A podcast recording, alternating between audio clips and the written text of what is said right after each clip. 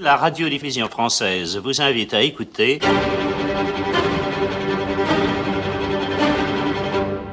Le témoin de ce vendredi, Georgette Elget, et la fin de la quatrième République.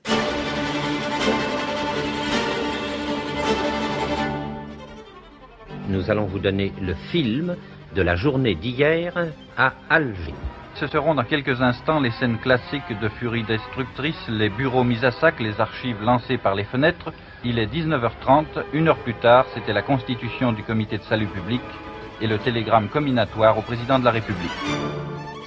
13 mai 1958, le début de la fin de la quatrième République. Un peu plus tard, en 1962, Georgette Elget s'est attelée à l'histoire de ce temps politique qui alors était encore très présent. La quatrième République ne datait que du lendemain de la libération. Georgette Elget avait mis au point une méthode qui alors n'était qu'à elle. Elle recueillait, avec un bel esprit de système, les témoignages des acteurs politiques contemporains, lesquels, sur sa bonne mine, lui confiaient souvent leurs archives. La règle n'avait pas encore été établie de la collecte par les archives nationales des papiers des cabinets ministériels. Beaucoup plus tard d'ailleurs, François Mitterrand, élu président, demandera à Georgette Elget de réunir quotidiennement depuis l'Élysée les matériaux qui pourraient illustrer son règne. Elle fit alors le même constat amer que pendant l'élaboration de son histoire de la quatrième République. Raconter une seule journée prend bien plus longtemps que de la vivre. À mesure qu'avançait la rédaction, les alluvions du fleuve débordaient. Le projet avait débuté en 1962. L'ultime volume consacré à De Gaulle, dernier président du Conseil de la quatrième, paru en 2012. Quand Georgette Elger renonçait à poursuivre le livre, c'était le livre qui la poursuivait. 50 ans pour une république de 13 ans. Mais l'éditeur, Fayard, qui avait acheté sur plan, ne fut pas déçu. Il se retrouvait devant une maison certes un peu monstrueuse et disparate, mais qui tenait bien davantage que ses promesses. Et, en 2018, en ces jours anniversaires de la Constitution, de la cinquième de la Constitution de 1958, voici que la collection Bouquins chez Lafon prend le relais. Avec le secours de Mathieu Ray, Georgette Elget propose une édition complètement restructurée, en deux volumes seulement, mais euh, serrée.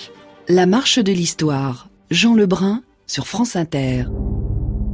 Bonjour Georgette Elget. Vous êtes né en 1950. Parce naturellement, que vous êtes né, naturellement. Naturellement, oui. Vous êtes né euh, au journalisme en 1950. On ne va pas raconter votre enfance et votre adolescence, où vous marquez déjà vos qualités de franchise et d'intrépidité. Vous l'avez fait dans deux livres. Le dernier, Toute fenêtre ouverte, est toujours disponible chez Fayard et est vraiment admirable. Oui, mais le journalisme, quand même, c'est très important pour vous parce que votre but, c'est souvent de vous amuser et le journalisme vous a amusé beaucoup. Je me suis beaucoup amusé en faisant du journalisme. Je l'ai fait un peu par hasard. J'avais appris la sténotypie et Jacques Richet, qui avait fondé avec Philippe Vianney le Centre de formation des journalistes, me proposa des sténotypistes au CFJ et me dit tu pourras en même temps suivre les cours. J'ai suivi les cours, je n'ai pas eu le diplôme, mais j'ai fait quelques piges à la revue La Nef et finalement c'est ainsi que j'ai fait du journalisme, un peu par hasard. Vous dites euh, c'est un métier où il ne faut pas vieillir. Merci pour moi. Euh, non, mais vous n'êtes pas vieux, vous êtes né en 1960. Euh, non, même pas en 1970. non, mais je ne sais pas, c'est idiot, mais c'est un sentiment très fort qui m'est venu la première fois que je suis entré dans la salle de rédaction de Paris Presse. Je me suis dit, c'est un métier dans lequel il ne faut pas vieillir. Je ne sais pas pourquoi. Paris Presse, l'intransigeant où vous avez travaillé, vous avez aussi euh, travaillé à l'Express. On va prendre la quatrième République en 1957, au début de la fin. Euh, Vous expliquez que c'est une république de l'expansion, mais que beaucoup de mécontentements se sont accumulés. Et René Pléven, qui a été président du Conseil de cette quatrième République et que vous citez, décrit la vie politique comme un combat de chèvres emmêlant leurs cornes sur une passerelle. D'un côté de la passerelle, il y a les communistes, 150 députés. De l'autre côté, il y a les gaullistes. Le général de Gaulle est maintenant en retrait, mais c'est un fantôme. et il barre l'accès d'une partie de l'opinion, et les partis de gouvernement se battent entre eux. Oui, mais je pense que c'est un peu la caractéristique de la quatrième République, et d'ailleurs c'est assez injuste, parce que la Constitution était telle qu'il ne pouvait pas y avoir de stabilité. La vie moyenne d'un gouvernement est de sept mois. Mais cela étant, ça n'a pas empêché la quatrième République de faire un travail assez remarquable. Elle a reconstruit le pays, elle l'a modernisé, elle a ajouté les bases de la construction européenne.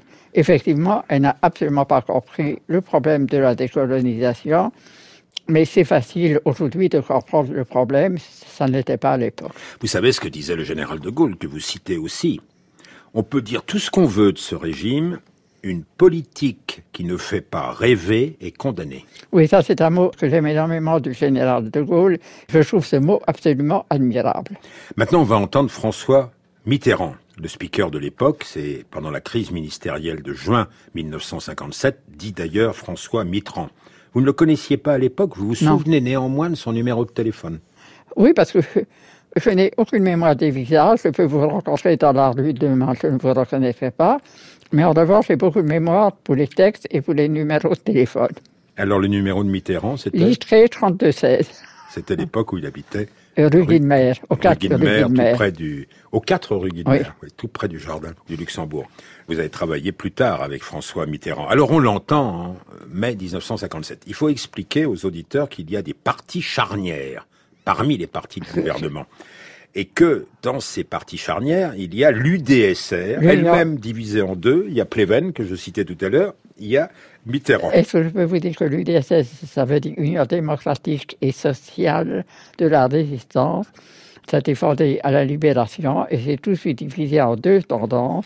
L'une animée par François Mitterrand, qui est une politique déjà très libérale en AOF, et pour René Pleven, compagnon du premier jour du général de Gaulle, mais qui est, disons, plus conservateur. Alors si nos auditeurs suivent, il faut qu'ils sachent que ce parti charnière est lui-même allié avec le RDA. Le RDA regroupe des artisans des indépendances africaines qui sont présents comme députés. Dans Oufouet-Boigny. Alors nous sommes en juin 1957. Vers 23 heures, tout d'abord, visite de M. Mitran et de M. Oufouet-Boigny, représentant le groupe de l'UDSR RDA. Nous avons revu M. Bourges-Mounouri qui nous avait fait l'honneur M. Oufouette-Boigny, ici même, et moi-même, de nous pressentir hier matin afin d'entrer dans son gouvernement. L'UDSR et le RDA se sont réunis depuis lors. Le problème posé à M. le Président du Conseil visait essentiellement euh, ceux qui concernent les affaires africaines, aussi bien celles de l'Afrique noire, problème du Sahara, et enfin problème de l'Algérie. Si l'on me, me, permet de parler d'abord de moi-même, je dirais que l'UDSR m'a demandé d'obtenir de Monsieur le Président du Conseil pressenti des garanties sur des réformes de structure en ce qui concerne l'Algérie. Cependant, en l'état actuel des choses, ces réformes de structure n'ayant pu être garanties, j'ai personnellement décliné ma participation.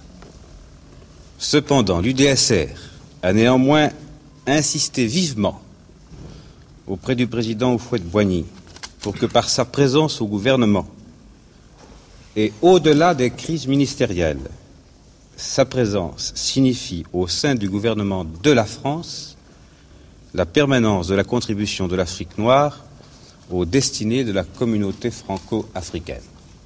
À 1h30 du matin, M. Oufouette-Boigny nous déclarait simplement J'ai accepté de faire partie du gouvernement de M. Bourges Monouri comme ministre d'État. À 3 heures cette nuit, M. Bourges Monouri, président du Conseil, a fait à notre micro la déclaration suivante.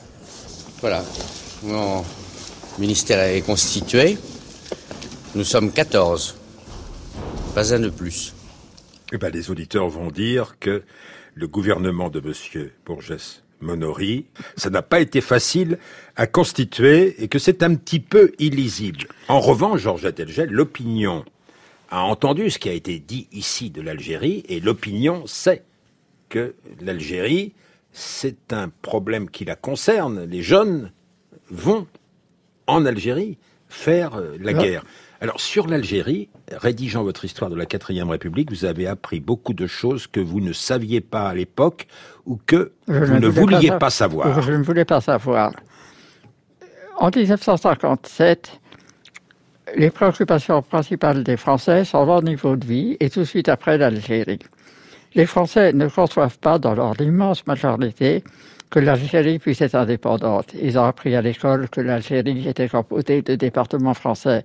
Mais en même temps, ils sont de plus en plus nombreux chaque année, selon les sondages d'opinion publique, à préconiser des négociations avec les rebelles, c'est-à-dire le FLN. Et vous savez, l'Algérie envahit la France. Chaque fois qu'il y a dans un petit village l'enterrement d'un soldat mort pour la France en Algérie, si on peut dire, très souvent des manifestations éclatent dans le département, soit pour l'Algérie française, soit contre la guerre d'Algérie. Donc, euh, oui, quand vous disiez que je ne voulais pas savoir, effectivement, euh, j'avais beaucoup de mal à concevoir que l'armée française, pour moi, était l'armée de la libération, l'armée de la liberté, que l'armée française puisse avoir commis des exactions. Or, il est évident qu'elle en avait commis. On ne peut pas dire que les exactions n'ont pas été légalisées, mais le gouvernement fermait les yeux. C'est un ministre tel Bourges Monoury, qui était partisan d'une politique dure, comme Robert Lacoste, les admettait plus ou moins. D'autres ne les admettaient pas, mais ça se faisait. Vous parlez longuement, dans un beau chapitre, d'une armée égarée. Oui, c'est une armée qui est totalement égarée. Elle n'est pas due dans le temps, elle n'est pas due dans l'espace. Vous avez le code de l'obéissance militaire auquel elle obéit, date de la Troisième République, il n'a pas été modifié. Elle ne s'est pas remise de la défaite de 1940. À l'époque, elle était considérée comme l'armée la plus puissante et elle s'est effondrée à une vitesse incroyable. Elle ne s'en est pas remise. Elle ne s'est pas remise de la défaite en Indochine. Et depuis, elle a la conviction qu'elle a été trahie par le gouvernement. Les officiers et les soldats sont très mal payés. Ils se sentent un peu en dehors de la nation. Et il y avait une chose qui m'avait beaucoup intéressé. J'avais eu accès au rapport sur le moral de l'armée et au rapport de base, qui était d'une violence extraordinaire. Et puis après, j'ai eu accès au rapport d'ensemble, les rapports qui étaient transmis au pouvoir. Et j'ai vu que le pouvoir n'était absolument pas informé parce que tout était lénifié pour dire au gouvernement que tout allait bien. Donc vous avez une armée qui est perdue et qui va trouver normal de peser sur la politique du gouvernement. Il ne faut pas demander à l'armée de faire trop de métiers différents, dites-vous. C'est une leçon d'ailleurs qu'il faudrait entendre aujourd'hui. Oui, parce que elle fait des métiers d'administrateur civil en Algérie. Elle fait des métiers aussi de professeur, d'école. On les accable de besoins divers et variés. Alors certains s'en occupent à merveille, d'autres trouvent que ce n'est pas leur métier. C'est une armée qui n'a pas sa place dans la nation telle qu'elle est. Cependant, le 14 juillet 1957, Bourges Monory, encore président du Conseil, voici qu'elle défile entourée de nombreux badauds parisiens. Il n'est pas de 14 juillet sans revue. De l'étoile à la Concorde, le défilé ouvert par les blindés a réuni cette année 15 000 hommes qu'ont pu suivre le président de la République et plus de 100 000 Parisiens pendant 1h40.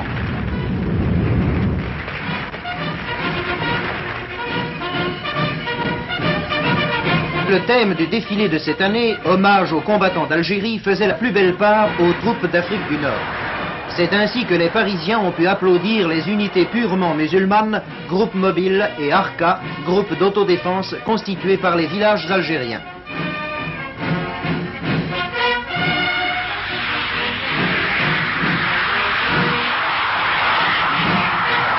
C'est ainsi également qu'après avoir applaudi les Saint-Syriens, la foule a applaudi les parachutistes venus d'Afrique et salué leurs bérets.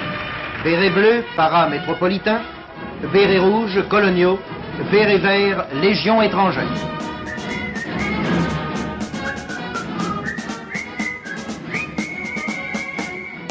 Hello, le soleil brille, brille, brille. Hello, tu reviendras bientôt là-bas, dans ton village, au vert cottage plein de chants d'oiseaux. Hello, le soleil brille, brille.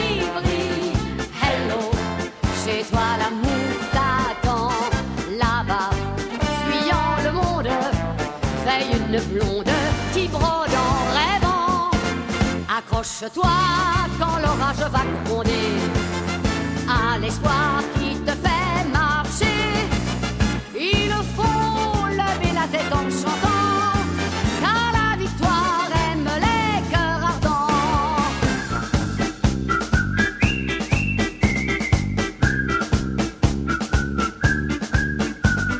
La marche de l'histoire. Jean Lebrun sur France Inter. La dernière année de la quatrième République. C'est un grand succès de cette année-là. La victoire aime les garçons, chante Annie Cordy. Georges Telget, quelque chose sur cette chanson, parce que vous Euh, avez l'oreille musicale. Je n'ai aucune oreille musicale. Pas Je musicale non, aucune. J'ai deux infirmités, n'avoir aucune mémoire des visages et n'avoir aucune oreille musicale. Mais quelle mémoire pour le reste Non, mais Dans votre histoire de la quatrième République, le reparaît euh, sous la forme de deux volumes aux éditions bouquins. Les gouvernements morts tombent à l'automne. Le gouvernement Maurice Bourgès-Monory, vous vous souvenez peut-être des circonstances de sa constitution, est renversé et lui succède Félix Gaillard. Alors il faut rendre justice à Félix Gaillard. D'abord c'est un de nos numéros un les plus jeunes. Ah, c'est le plus jeune président du Conseil que l'on ait jamais eu. Je crois que Fabius l'a dépassé de quelques mois. Ouais, et Emmanuel Macron est beaucoup plus vieux euh, si on le compare à Félix Gaillard au moment de la prise de possession du, du pouvoir. C'est c'est un individu intéressant. hein. C'est un individu remarquablement intelligent, qui n'a rien d'un enfant gâté, ce qu'il aurait pu être. Mais en même temps, c'est un personnage qui a des lacunes énormes. Euh, un exemple, par exemple, lorsque, en février, le 10 février, si mes souvenirs sont exacts, euh, l'aviation française bombarde le village tunisien de Sakhet Sidi Youssef, ce qui va Février 58. février 58, ce qui va précipiter une crise internationale épouvantable et qui va amener l'internationalisation du conflit algérien. Il n'y attache aucune importance. D'abord, je crois que Sakhet Sidi Youssef est en Algérie et c'est seulement deux jours après qu'il se rend compte que c'est un événement considérable. Donc, Et des au, au dégâts motif de poursuivre euh, des euh, rebelles euh, algériens, les circonstances sont complexes, on y a consacré euh, une émission, il y a attaque sur le territoire tunisien par l'armée française. Il n'y attache pas d'importance et pourtant il voit bien, vous avez prononcé le mot décisif, que la crise algérienne, lui il commence à parler de guerre d'Algérie d'ailleurs, que la guerre d'Algérie s'internationalise. Oui, elle s'internationalise parce que les Américains, qui pendant longtemps ne s'en sont pas mêlés, ayant peur que l'indépendance ne se fasse au bénéfice de Moscou, les, Américains se rendent compte qu'il leur faut intervenir en Algérie et que pour garder leur prestige, il leur faut intervenir contre la France. Or, c'est d'autant plus difficile pour la France que la France dépend totalement des finances américaines. Et Félix Gaillard, d'ailleurs, lui-même dira que ses rapports avec les Américains, que c'était atrocement dur. Et ça l'est. On va entendre Félix Gaillard, qui n'a pas la voix d'un jeune homme de 39 ans. Bien entendu, il vient immédiatement à mes lèvres une question brûlante d'actualité. C'est le problème de l'Algérie. Puis-je vous demander, Monsieur le Président, en fonction des récents événements, tant dans le domaine intérieur français, loi cadre, récente délibération à l'ONU, quelle est votre pensée et plus exactement, si vous permettez, la politique de votre gouvernement sur cette préoccupation majeure de la France? Sur l'Algérie, la politique de la France est très claire et très ferme, et elle le demeurera.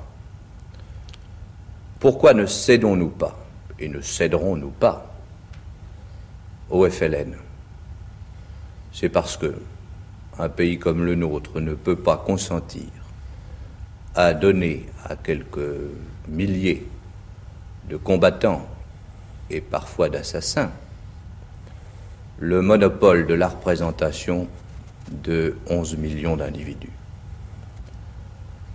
Et nous démontrerons que ce n'est pas du tout, comme on le dit trop facilement, par un esprit colonialiste que nous voulons maintenir le drapeau français en Algérie, mais au contraire, pour établir dans ce pays si communément, si intimement lié à la France depuis 150 ans, y établir des institutions qui sont conformes aux règles démocratiques.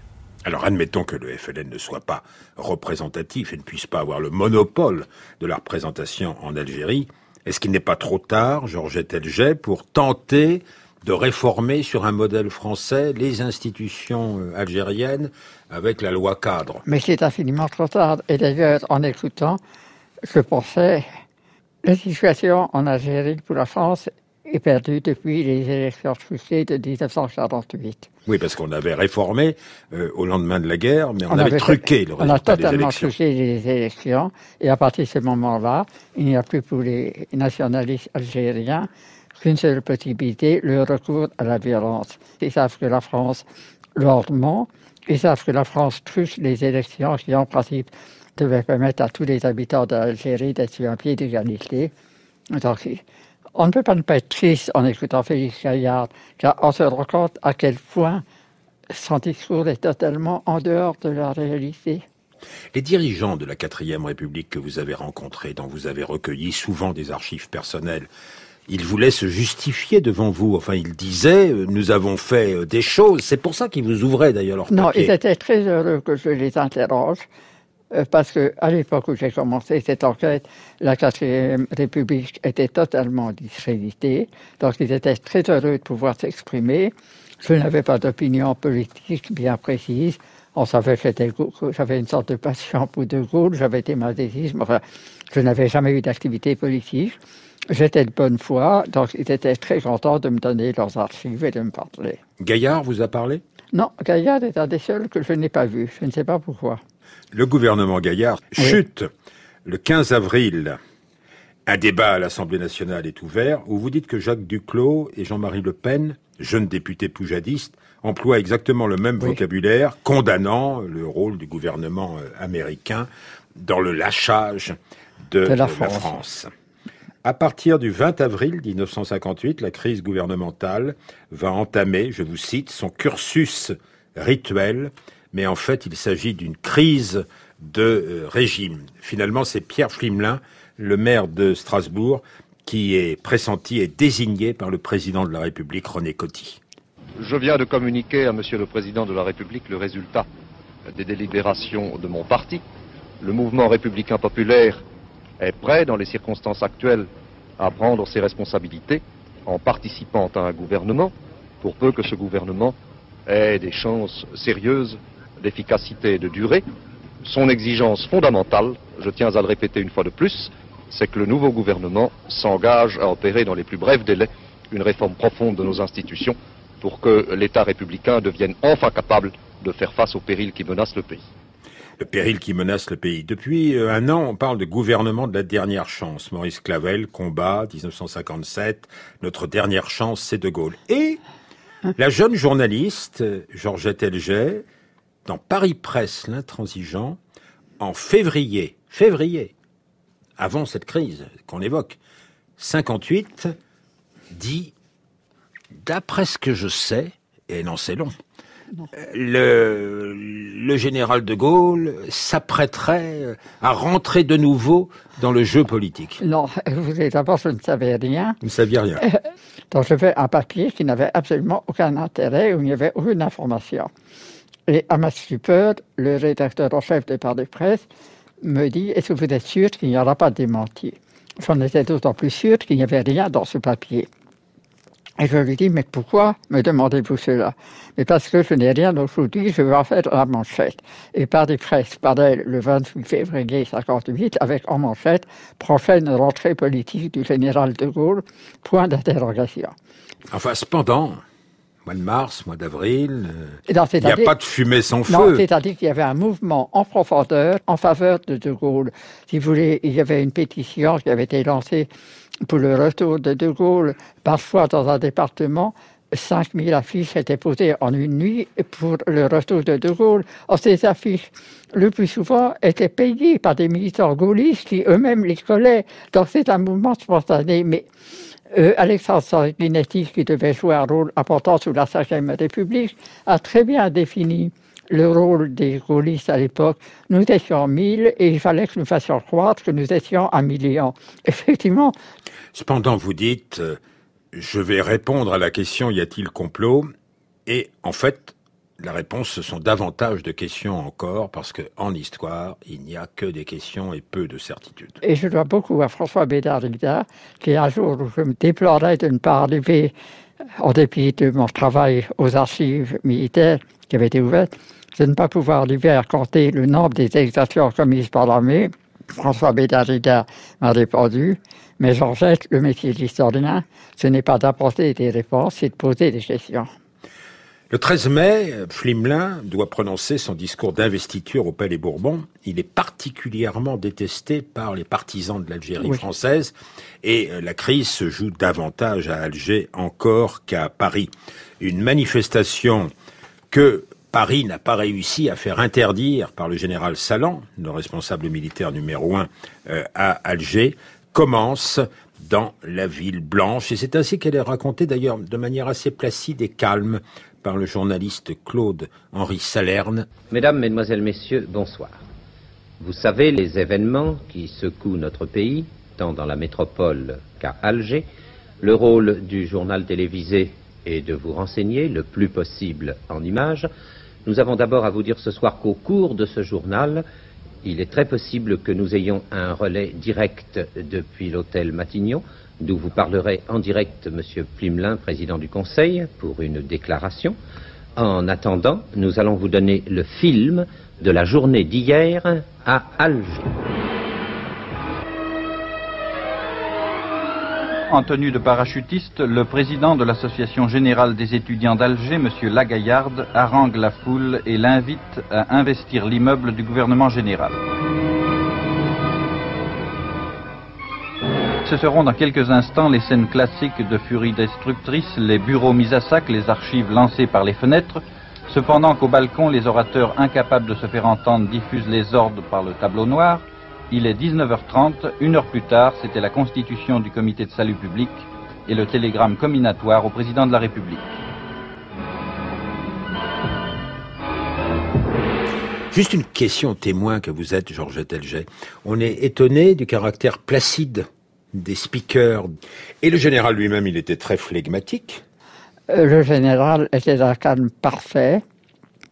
Et, il va faire un communiqué le 15 mai disant qu'il se tient prêt s'il peut être utile, mais il se tient soigneusement à l'abri, il reçoit tout le monde, il écoute tout le monde, il croire, en aucun cas il ne veut revenir sous la pression des parachutistes, mais en même temps, il reçoit les envoyés d'Alger et il ne fait rien pour les dissuader, il ne dit rien.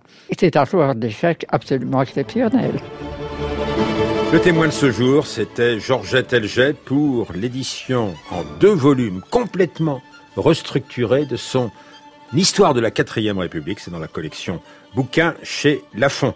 L'émission était préparée par Frédéric Martin avec à la technique Paul Percheron et la réalisation Audrey Ripouille.